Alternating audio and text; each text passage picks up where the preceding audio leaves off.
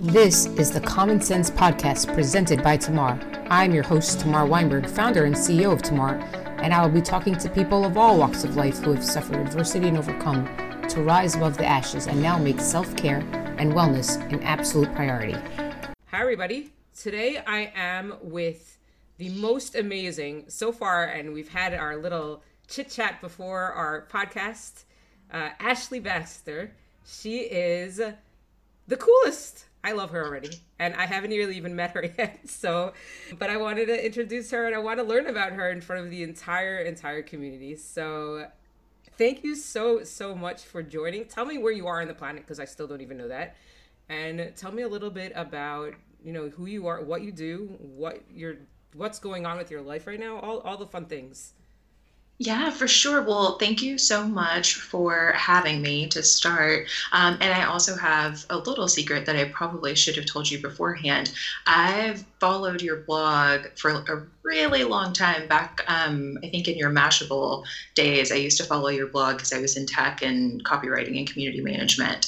So yeah, have loved what you do for a really long time. But I'm actually in Santa Monica, California, which has been really nice. It's gotten a little chilly over the past couple of days, but yeah, out here in sunny LA and just living the Silicon Beach dream at the moment and trying to stay warm. So what is it like over there right now? What's the dynamic like? Because, you know, we are in the middle of May, and I mean, we are still, I consider coronavirus chaos. I think things in my side of the world are simmering down a little bit in the context of, you know, I know hundreds of people who had the virus. I see people still getting it, but not to the same level. Like, what is that climate like for you, in the virus climate? I don't even know how you would describe it. Yeah, it's definitely been interesting. So we actually are going to like a less restricted lockdown starting tomorrow. And technically it started on Friday. So they've started to lift some of the restrictions tomorrow. Our beaches and our parks and some of our trails are going to open back up. But I actually just had the very first person in my close knit circle, one of my best friends, just found out that she has coronavirus yesterday, right when everything is getting ready to open back up. So I'm sort of the thought process right now that if things are going to start opening up, that's fine. I totally understand it. I will probably keep myself at home for at least another month or so. And I'm just going to keep practicing distancing. It's interesting to see some people kind of just be over this entire pandemic and start acting as if we don't have anything to worry about. But I think there's still concern. I think there's a lot of value still in distancing, and that's how I plan to continue on for the moment. There are three different camps of people who have experienced the virus. There's the very, very small 0.001% of the people. I don't even know if it's 0.001. It's maybe a little more than that, of the people who had the virus, who have had proven positive and they were symptomatic. Then they had negative test results, confirmed test results. In my case, I actually have done a couple of studies with a number of research institutions here. Albert Einstein College for Medicine at Columbia University. And I have a letter from one of the professors saying that I am not transmitting anymore. So I know I'm not a risk to myself, and I know that I'm not a risk to other people. So, and in that case, I'm just like, I want to go out and about and live again. But that's a very small amount of people. And then there's I just want to reopen the economy because I'm sick and tired of this stuff being closed down. And I don't care about people hurting anymore. They're just sick, like they're done. And then there's the Ashley Baxter camp, where I want to be responsible because I'm starting to run into people who are, I'm starting to get, I don't know, the second degree, third degree network, where I'm realizing that this virus is a lot more rampant than possible, or rampant than I had thought before. And I need to act responsibly. And I don't want to say that my thing is entitled. I don't think it is entitled, but I want to be like you know, as much as it would be nice to go out and about, it's at the end of the day, it comes down to optics. And until the government has an immunity badge that I can wear, I am just like everybody else. You need to be careful. I'm not going out and about. Like, the only thing I really would want to do besides what I'm doing now is go to the gym, and gyms aren't reopening. So I am stuck at home and being responsible, because you never know. I mean, I'm not afraid of getting sick, and I'm not afraid of getting other people sick. I wear a mask. It's annoying. I hate wearing a mask, and I need to do what I need to do, because at the end of the day, right now, that's the example that needs to be set. So stay indoors as much as possible. Sometimes I take walks usually for me right now, it's just a walk around my driveway. I will run, but I will run very infrequently. And I think that's the responsible way about going right now. So I think that you're being right about being cautious, because until we figure out more, until people have more exposure, whatever way that they need, this is the responsible way to go. Completely. Yeah. Completely. Yeah. So tell me, you followed me on Mashable, which is amazing, and I'm so thankful for the fact that, you know, we've known each other, if you will, for as long as we have. Tell me what you do, what you were doing, what might have been some interesting trajectory, and how you've evolved from, I guess, young girl to adults, and what your career path looked like. Yeah, for sure. So I am not someone that most people would ever assume would be into tech. I got started at a young age. So I grew up in Texas, in East Texas, very, very rural area. One of my favorite things to say about the town I grew up in is that we probably had more cows than we did people. So I grew up a little bit in the country, but was lucky in the fact that my mom bought me a computer at a young age. I think it was like 92. She bought me a big honkin' Packard Bell desktop before I could even connect it to internet. And then when AOL came out, I was able to get online and just kind of start tooling around, but I never had any clue or any idea that that was something that I could actually turn into a career.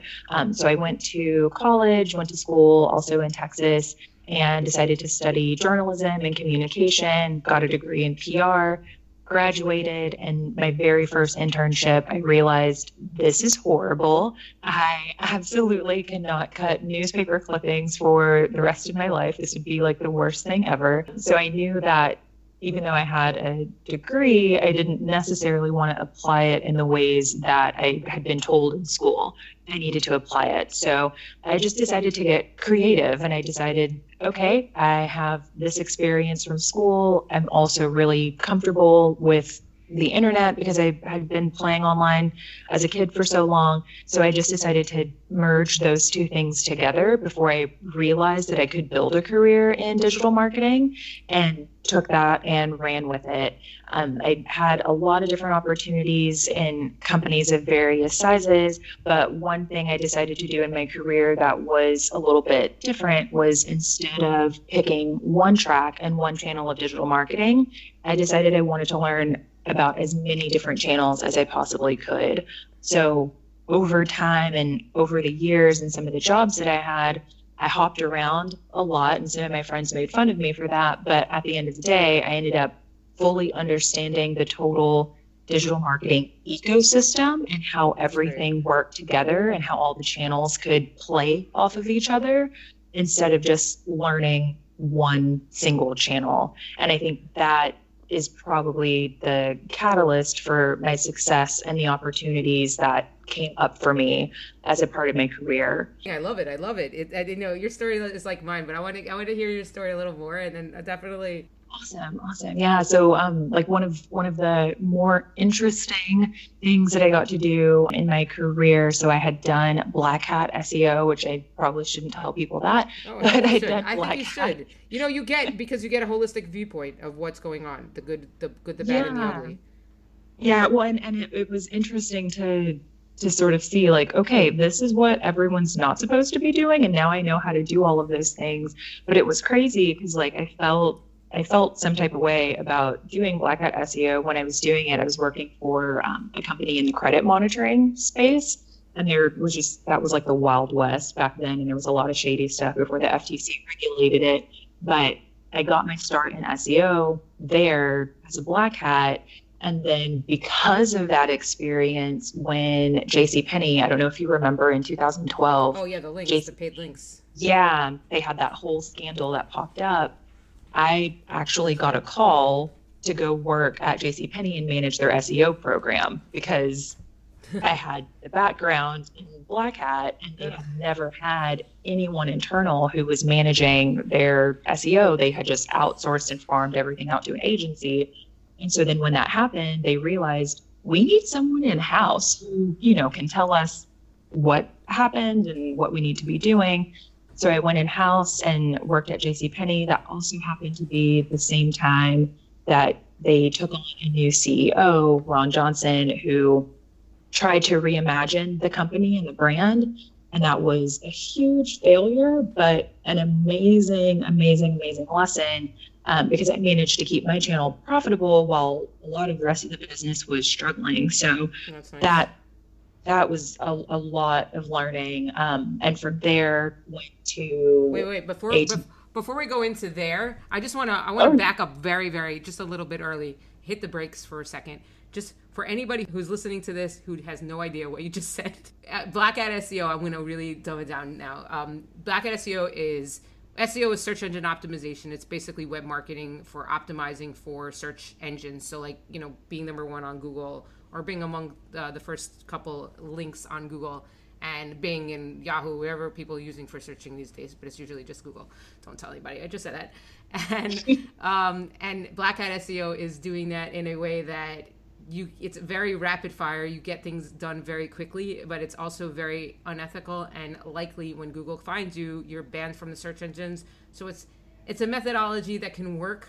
It's very, I can't say it's surefire, but it is rapid fire. It's high risk, and once you're done, once you're caught, you're doomed, and it's going to take a lot of effort to do it all again. So don't rebuild the empire. Don't do it slowly, surely, white hat. That's the safest way to go. All right, back to you.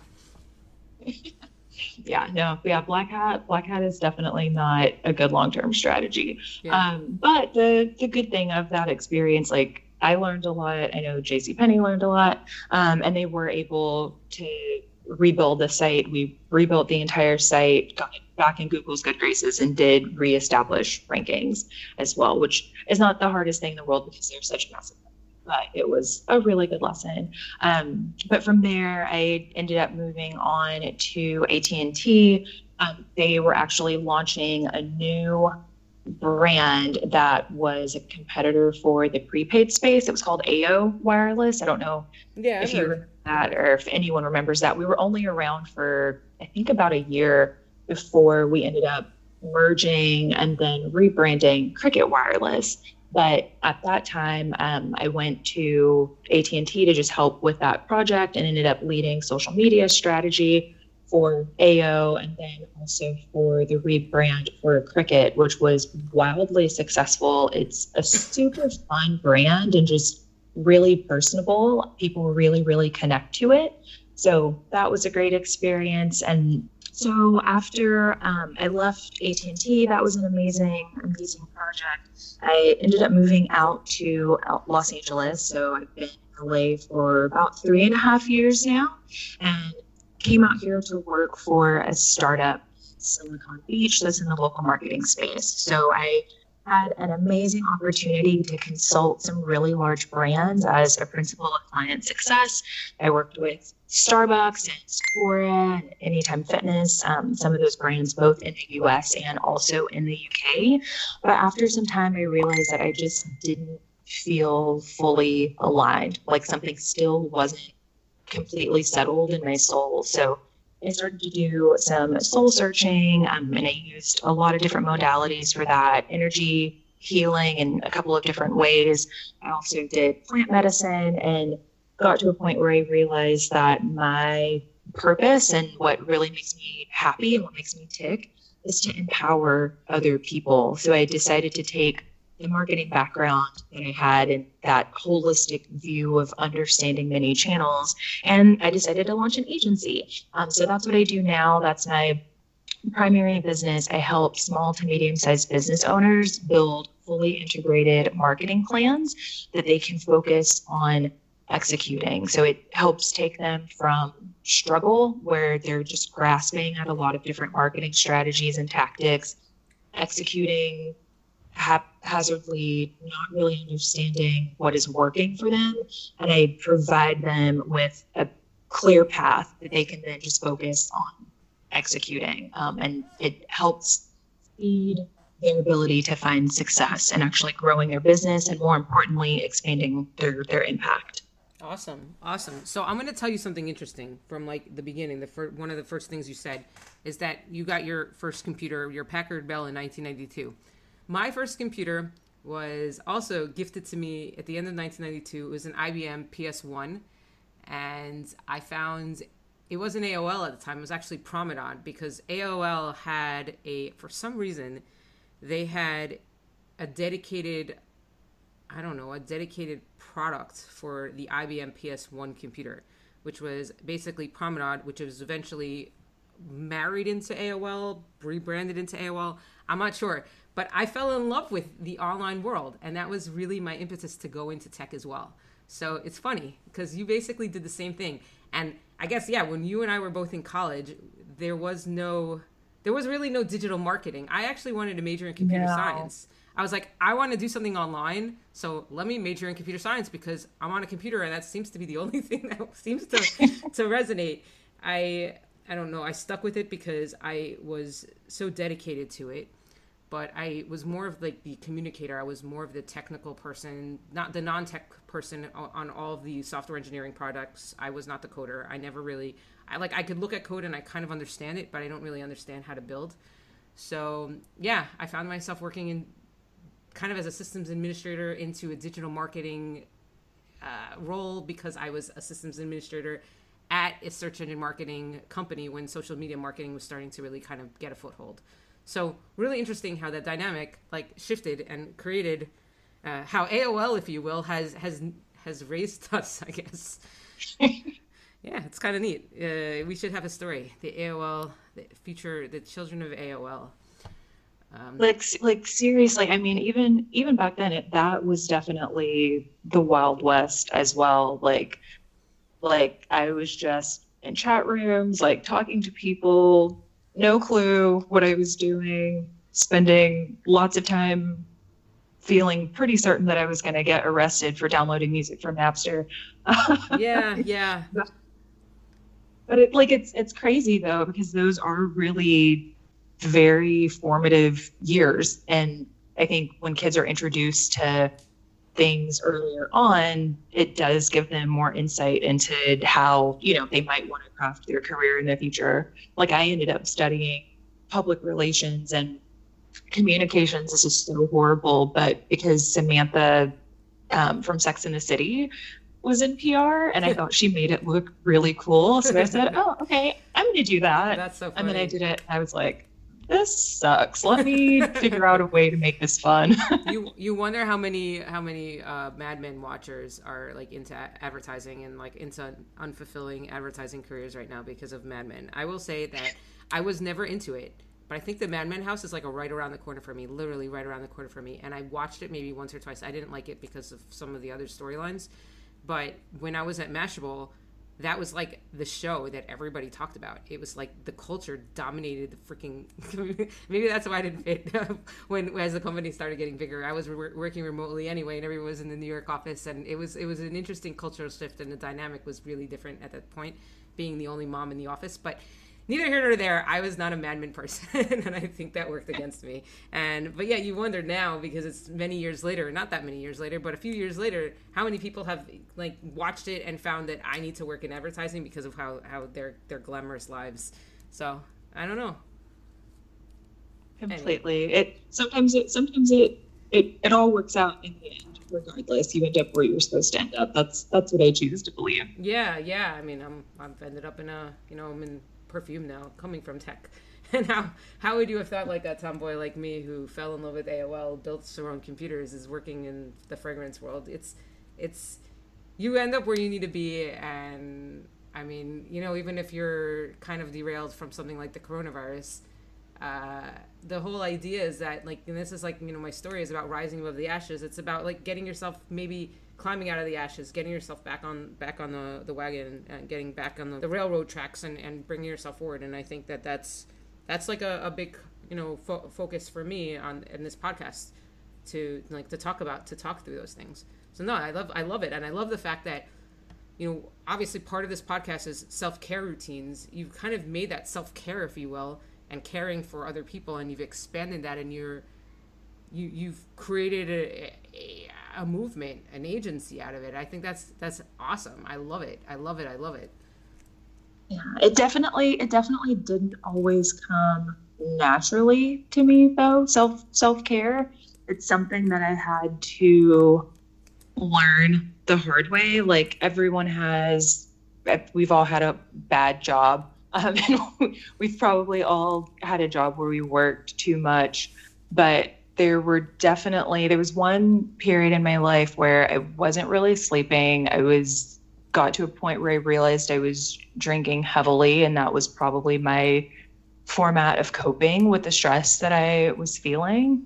I was really inflamed. Like, you know, when your entire body is just sort of puffy from inflammation, like I'd reached that point, and I was there for a good minute, and then did a health assessment test, and it did not come back positively. I was precancerous. And so I thought, okay, it is time for me to turn some things around. And so I really had to make a serious effort to integrate self-care into my life, and also to make a decision that any situations that I may have found myself in where I was discouraged from having a self-care routine, any people in my life that discouraged me from having a self-care routine had to go, because if we don't take care of ourselves, we can't accomplish as much as we would be able to when we're healthy, right?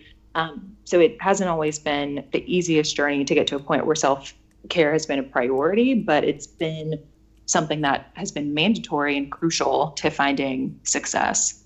You know, I kind of wonder about, like, you know, there's a recurring theme in doing these podcasts that we don't really want to embrace self-care for ourselves until, like, I don't know, I don't want to say midlife, because it's probably like the end. It's not midlife.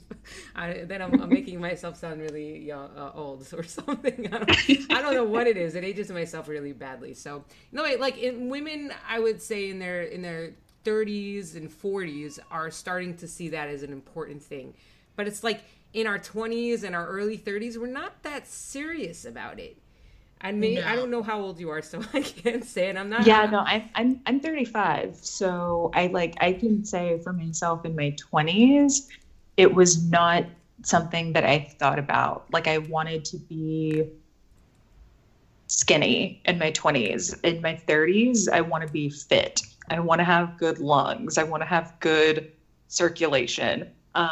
Like the approach that I've taken to taking care of my body, and like recognizing, oh, wow, my body does a lot for me. My legs walk me, you know, around the neighborhood every single day. And if I don't take care of them, I'm doing my entire self a disservice. Like, I think there's something that shifts in the perspective of self as you start to get a little bit older that just makes you cherish what you have a little bit more, if that makes sense. Yeah. And you know what, I say this in the context of speaking with women, but yeah, I try to follow a lot of the health oriented subreddits, particularly in the running community. I'm not a runner by any stretch of the imagination. And I say this a lot, and I always say, I'm not really a runner, but I follow the subreddits. I run, but I don't run fast enough, and I'm not running that often because of the coronavirus and my own experience with it. But like, I see people, and like, you know, the 20 somethings, they're just running because they want to have the fastest 5K. And then you have all these people who are like in their 30s and 40s, they're joining the C2 5K subreddit. And you see it's great. You get a lot of motivation from them because they're showing their selfies and they're running. And you see that most of the people running and who are doing this are, I would say, in their 30s to 50s, even their 60s. And it's so wholesome to see that. It's like, wow, you know what? I'm taking, like the story that I get from it is, you know, I'm taking control of my life and I'm starting to recognize that I should have done this earlier. And I always just think to like, I would love to give him a pat on the back, this invisible pat, you know, better late than never. And it's good. And for you, I would say you're doing it even earlier than some other people. Like they're just not serious about it. I needed to, for myself, I was depressed and I needed to hit rock bottom before I realized that I wasn't taking care of myself. And that happened about 2 years ago. So, and I'm still in my 30s, but at the same time, it's just like, you know what, I'm almost over the hill. I guess they say that these days. And that's scary for me. It's scary to realize that, you know what, would my life have been different if I embraced like self-care and fitness 10 years ago? Oh yeah. But I think I needed this to happen the way it was, just as you said before, you know, we're where we need to be. And this is my trajectory. I needed to have 9 years for some reason. I don't know why I needed to have 9 years of postpartum depression, undiagnosed, unknown 9 years of postpartum depression before I was exploited to the point that I needed to be, have this recognizance. And maybe I don't know. I don't know why it was, but I have no regrets. Completely. Yeah. And what was your, if you don't mind me asking, what was your breaking point of realizing you needed to do something a little different and hitting the end of that? It's hard to say. I was, you know, when you're at this is something you can relate to, and I don't know if people can relate to this, but I was in a part of my life where I didn't realize that I was even there. I knew that I wasn't happy, but I didn't realize, I couldn't pinpoint it. I just was going through the motions through my life. And what happened was that I was taken advantage of by somebody who I became particularly close with, to the point that I felt like I needed that to validate my existence, and I started seeing a psychiatrist twice a week and medication just to give myself the just to get by. And that relationship fizzled, and then I ended up having to eventually that relationship fizzled, and it fizzled in a very, very, very hard way. It was it was the worst possible breakup, if you will. Sans, like, it wasn't violent or anything, but it was emotionally, like, jarring, jolting. I don't really know how to describe it. And I went through a lot of difficulty for a while. And, like, I just thinking, you know, how can I go back to where I was kind of brought me to this point of, like, I guess... the point of, like, I don't know how to describe it. Like I said, it's hard. I was already so emotionally vulnerable that I kind of let somebody latch on, and once that latch fell apart, that latch broke, it was extremely, inordinately difficult and to overcome. And then I've discovered, like, I never thought I was gonna pull myself out of it, and then I discovered perfume, and that perfume discovery and the awakening of what you would consider a sense that you take for granted kind of brought me into this, oh wow, I should breathe, I should smell the roses again. And that was the impetus to start my brands. Right now, something particular that's seen as sexual had actually helped me live again. And yeah, a little bit of the unlikely story, but that was my story. Thank you for sharing that. Like, I love the idea of what you're doing with your fragrance. I think there's so much that needs to change in commerce. I don't know if you follow, like, sort of fashion news, but so there was a interesting interview between Naomi Campbell. She has, like, a podcast, YouTube channel, I believe, and Anna Wintour was talking about the fashion beauty space and how it's really going to have to change now because of coronavirus. Our values have changed as a society. So the things that used to matter and the way they used to sell, it's just not going to work anymore. And everything that you've shared with me thus far about your fragrance line, like, it sounds like you're on that cusp of the way things need to shift, and the shift that will happen naturally because we're just not the same consumers that we used to be. Yeah. It's interesting because it's like, and I keep debating to myself, do I launch? Do I ever launch? Should I launch now? But yeah, it's the perfect time to launch because this is This is when people don't feel like they're taking care of themselves. So I am going to announce here right now that I'm soft launching. I haven't made it a public announcement, kind of sharing the link to people who want to know the link. But I haven't even done PR, because part of my PR strategy, maybe I should talk to you about this separately, but part of my PR strategy would have been sending, at this point, before the coronavirus, I was planning on sending, care packages of samples to the media. And when I got the virus, I obviously had to kind of put that on hold. I've been helping my community, and I've been trying to get through it myself, and I wouldn't want to come into personal contact with something that might be shipped with the virus. So I didn't even, when I got my package, I left it. I didn't even touch it for until I knew I could. And now that I can, everybody's mindset is so different. So my PR strategy was kind of tabled, in the sense that I still want to send out to the media, and I think the media is really going to be helping me make or break it.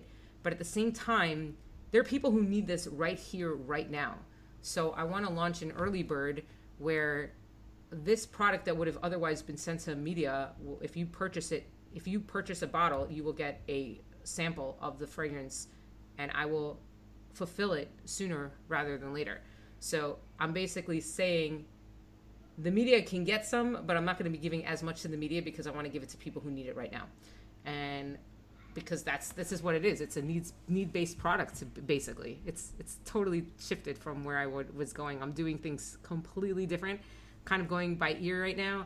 And I'm launching at a very, very busy time in the heat. Like, we're still in the epicenter still, to some degree. Things are changing, but we're in the epicenter. And I guess I'm sufficiently distracted so that I'm not paralyzing myself with the fear of, oh my God, is this going to fail or not? So I don't know if this is the right way to do things, but at the same time, I want to help people today and say, PR will definitely help me as well, but I want to help the people who need it the most. I think that's great. I think it's a fantastic approach. I've had a lot of conversations with clients over the past couple of months around, is this a good time to launch something new? Is this a good time to launch an offer or product? And I think the answer is yes, when it's done the right way. We're still people, we still have needs. I know for myself personally, I've had an Amazon package delivered to my house at least once a week since lockdown started, little things that I've needed or little pickups. And yeah, I think it's a fantastic time to launch. I actually have a client that actually launched during coronavirus. We took her site live. She has a clothing capsule collection. So it's 5 pieces that you can basically pack and just to carry on and travel for 2 weeks without having to repeat your outfits. But she was afraid. She was afraid to launch. She didn't know if this was a good time and if it would be well received or not. But we launched, and she's had sales. She's still, gotten some press on TV shows, on some media hits. So I do think it's a good time to launch.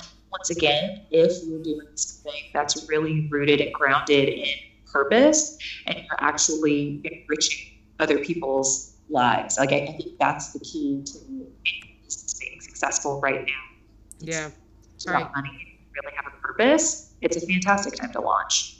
Right. And we'll see how fragrance works, because the biggest challenge that I hear, people align with my mission, but will you buy the products? At the end of the day, you're not smelling it. So if people align with the mission and they're afraid to buy the products, thankfully, because this is a crowdfunding campaign, there's a monetary contribution where if you love the idea and you love the effort that I've been putting into this, and I mean, literally this is 18 months now, then yeah, give a contribution to the cause. But of course I want you to get the products. It's just a matter of, hey, how do I buy fragrance without smelling it? And it's the hardest part, but yeah, you're right. So right now the coronavirus is people think it's putting a damper on buying products in general, but e-commerce is doing really well right now. I have a friend/colleague who is telling me that her client is so busy that there's a supply chain issue, that the demand is so high that they're not able to fulfill the supply for it. And I think that's an incredible problem to have. I haven't even launched it, and I sort of have that issue in the sense that my factory for my bottles has been converted into a PPE N95 factory. So I have to pivot a little bit, but I can't make an excuse not to launch anymore. I need to make this happen. I've been pushing things away for a while, and I think it's like in general, I think all of us have fear, but as soon as we step and overcome that fear, well, then new fears will arise. But at the same time, we'll be able to at least say that, hey, we were able to do it, because you'll always regret not doing something. You won't regret doing something. So, yeah. I always say new level, new devil. So there's always going to be a good reason or a good excuse to hold off on things or not move forward.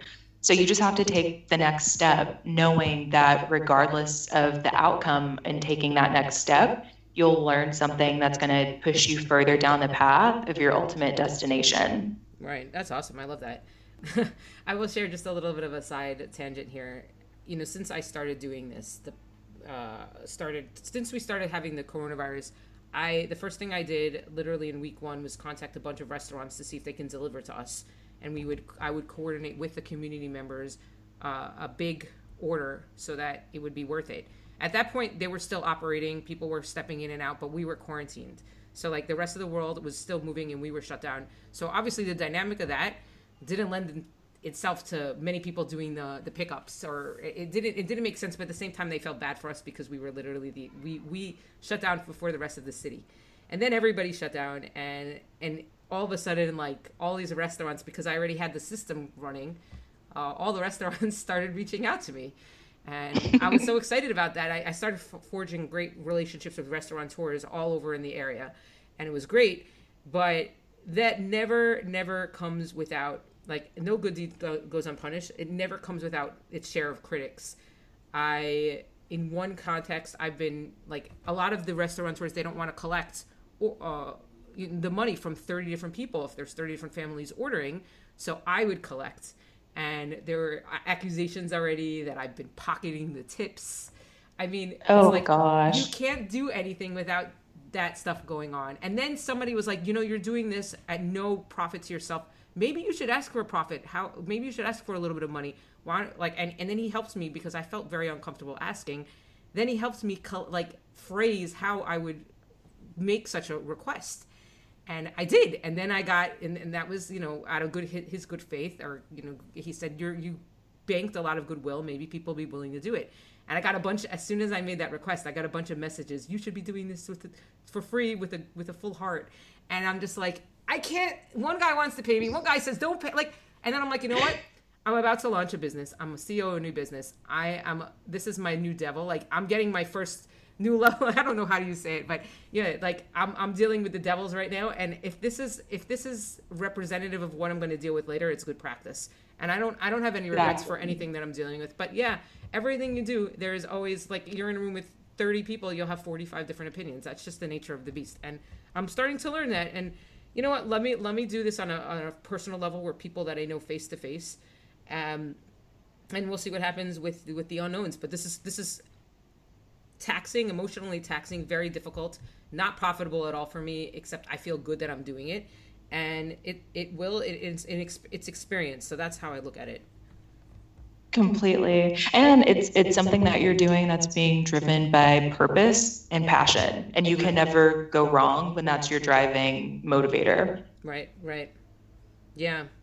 All right. So I guess we'll just jump into, like, you know, your self-care, because you talk about your life in a way that, you know, clearly embodies this focus on yourself and focus on empowerment.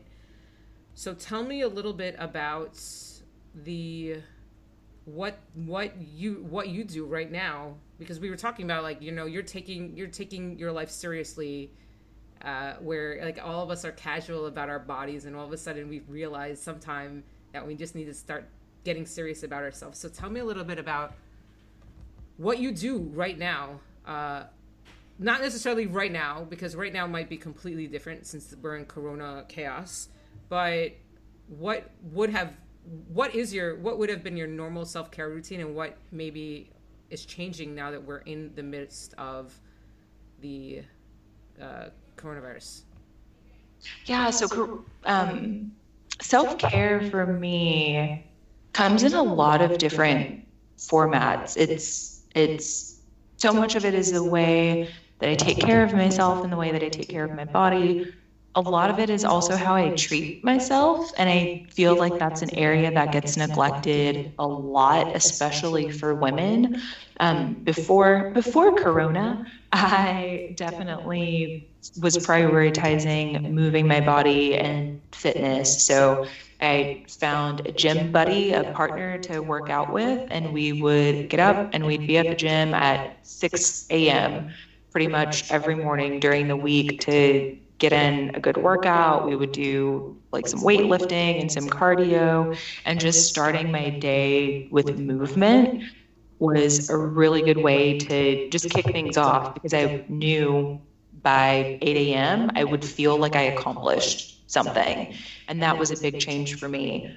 So working out every day and also getting it in early in the morning was one way that I took care of myself. Also with like the foods that I eat and trying not to eat as much sugar, which is really hard because I live right down the street from a Dunkin' Donuts. So that's not always the easiest task, but you know, just trying to eat healthy, drink a lot of water, that type of thing. But I'll also say for me personally, so I'm single, and as a single woman, I try to date myself on occasion, just because like even in the dating world now, sometimes you're still not properly courted, or at least that's how I feel.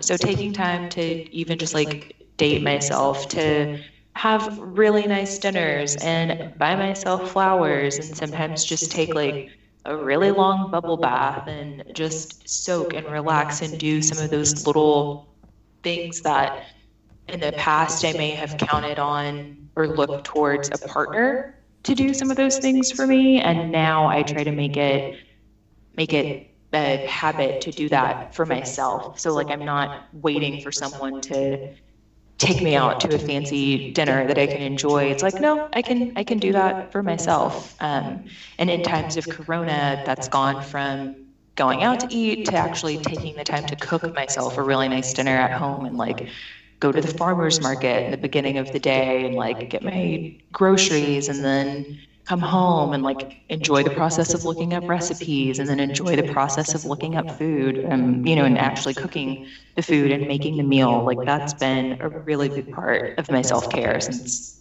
all of this has started. Oh, I love it. I love it. You know, for me, I like to live, or I have previously lived the life of one meal a day.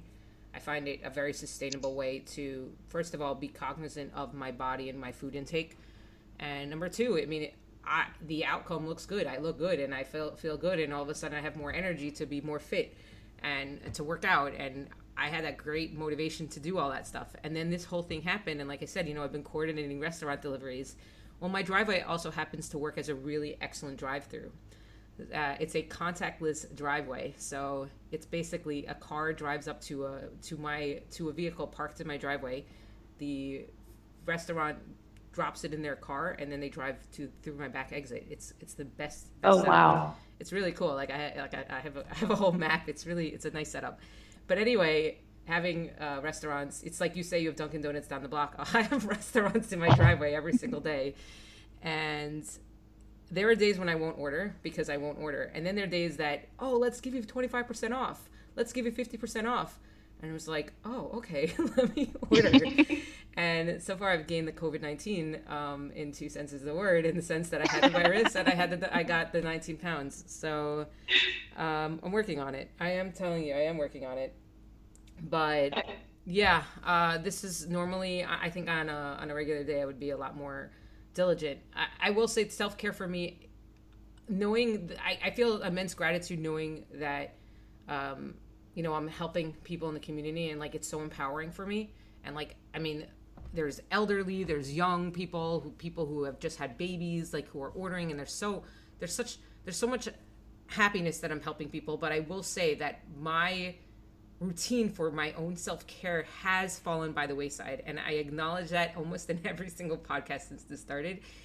I'm getting there, but like it's incredibly difficult, because on one hand there's so much good that's coming out of this to my, you know, and I'm putting myself behind. On the other hand, when life is really happening, when the world is like spinning again, that I'm doing exactly what I should be doing. So you know what? If I take a little bit of a detour in order to help people at the expense of my own self-care and my health, I don't think I can have regrets.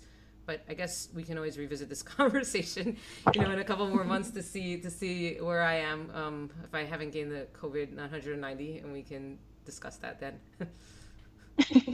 Yeah. I mean, I don't know. I feel like you have to do at least one thing for yourself every day. And yeah. Like it could be the smallest thing ever. It could be 5 minutes to sit with a cup of coffee. It could be 5 minutes to walk outside, touch the grass, smell some fresh air, look at a flower, talk to a butterfly. I don't know.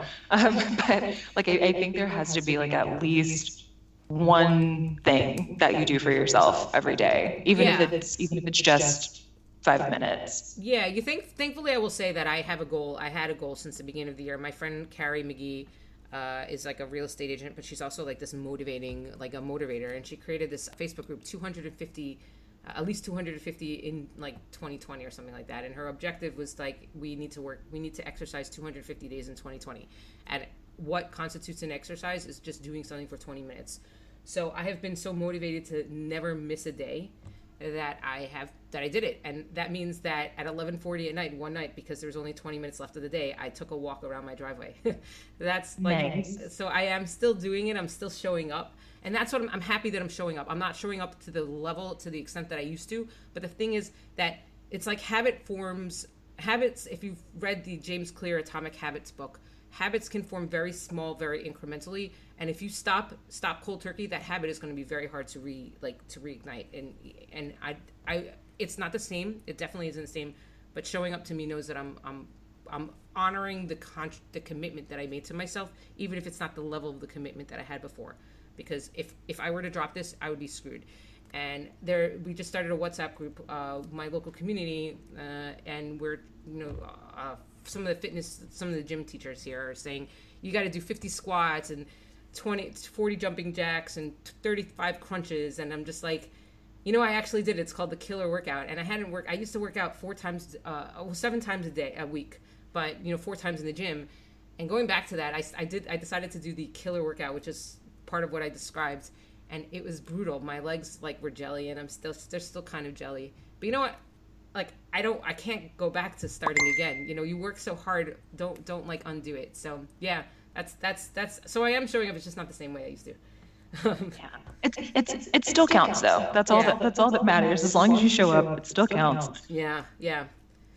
All right. Well, let me ask you one last question for you. Is if you can talk to Ashley, I guess the cow riding. Oh, I don't know. You ride cows. I don't know what it is like that. The cow loving Texas girl, and you were to tell her, give her some piece of advice. What would you tell her? I would tell her to stop overthinking everything. That would be the number one piece of advice that I would give my younger self. I have had so many ideas throughout the years and so many things that I've wanted to do and things, where you think, oh, that sounds neat, or I should do this, or it would be really amazing, or I could help X number of people if I would just. And I spent so much time when I was younger overthinking every single little detail and trying to make things perfect. And I'm at a stage of my life now where I've started to embrace that progress is much more important than perfection. Like you just have to take that next step and move forward. But I did not understand that when I was younger. And so I don't have any regrets. Like I said, I think we all end up exactly where we're supposed to be. But I do sometimes wonder what life would look like if I would have just taken some of those steps a little bit sooner and not been so consumed with in the fear of being judged or the fear of what other people would think and, lots of self-doubt. So I would definitely just move forward in the moment that I thought about things, and I would stop thinking so much. for sure. Yeah. You know, I will say, and I apologize for the language, given that this is a G-rated, or it's supposed to be a G-rated. Well, you know what? I won't say it. But one of the things that I think would be really helpful for you, and I think for most of us who are overthinking things and we care too much about potential ramifications, is the subreddit. It's a very good subreddit. You basically have to let it. You have to let it let it absorb in your pores, or whatever you would call it. It's called How to Not Give a Bleep with an F word. So there's my G-rated version. My bleep. How to not give a bleep. And there is a really interesting Ricky Gervais. I don't know how to pronounce his last name. Oh, Gervais. Yeah, Gervais. He actually has spoken at one of these awards shows, and it was, I will say, it was literally cringeworthy because he was making such horrible jokes to this room full of, you know, Oscar, Emmy, whatever winning actors. And it was cringeworthy because, like, he did not care. And that is the life we need to live. That's the kind of life we need to emulate.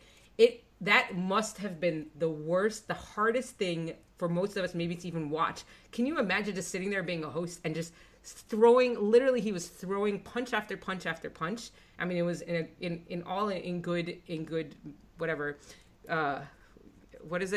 fun. Yeah, it was all in good fun. Yeah. Right?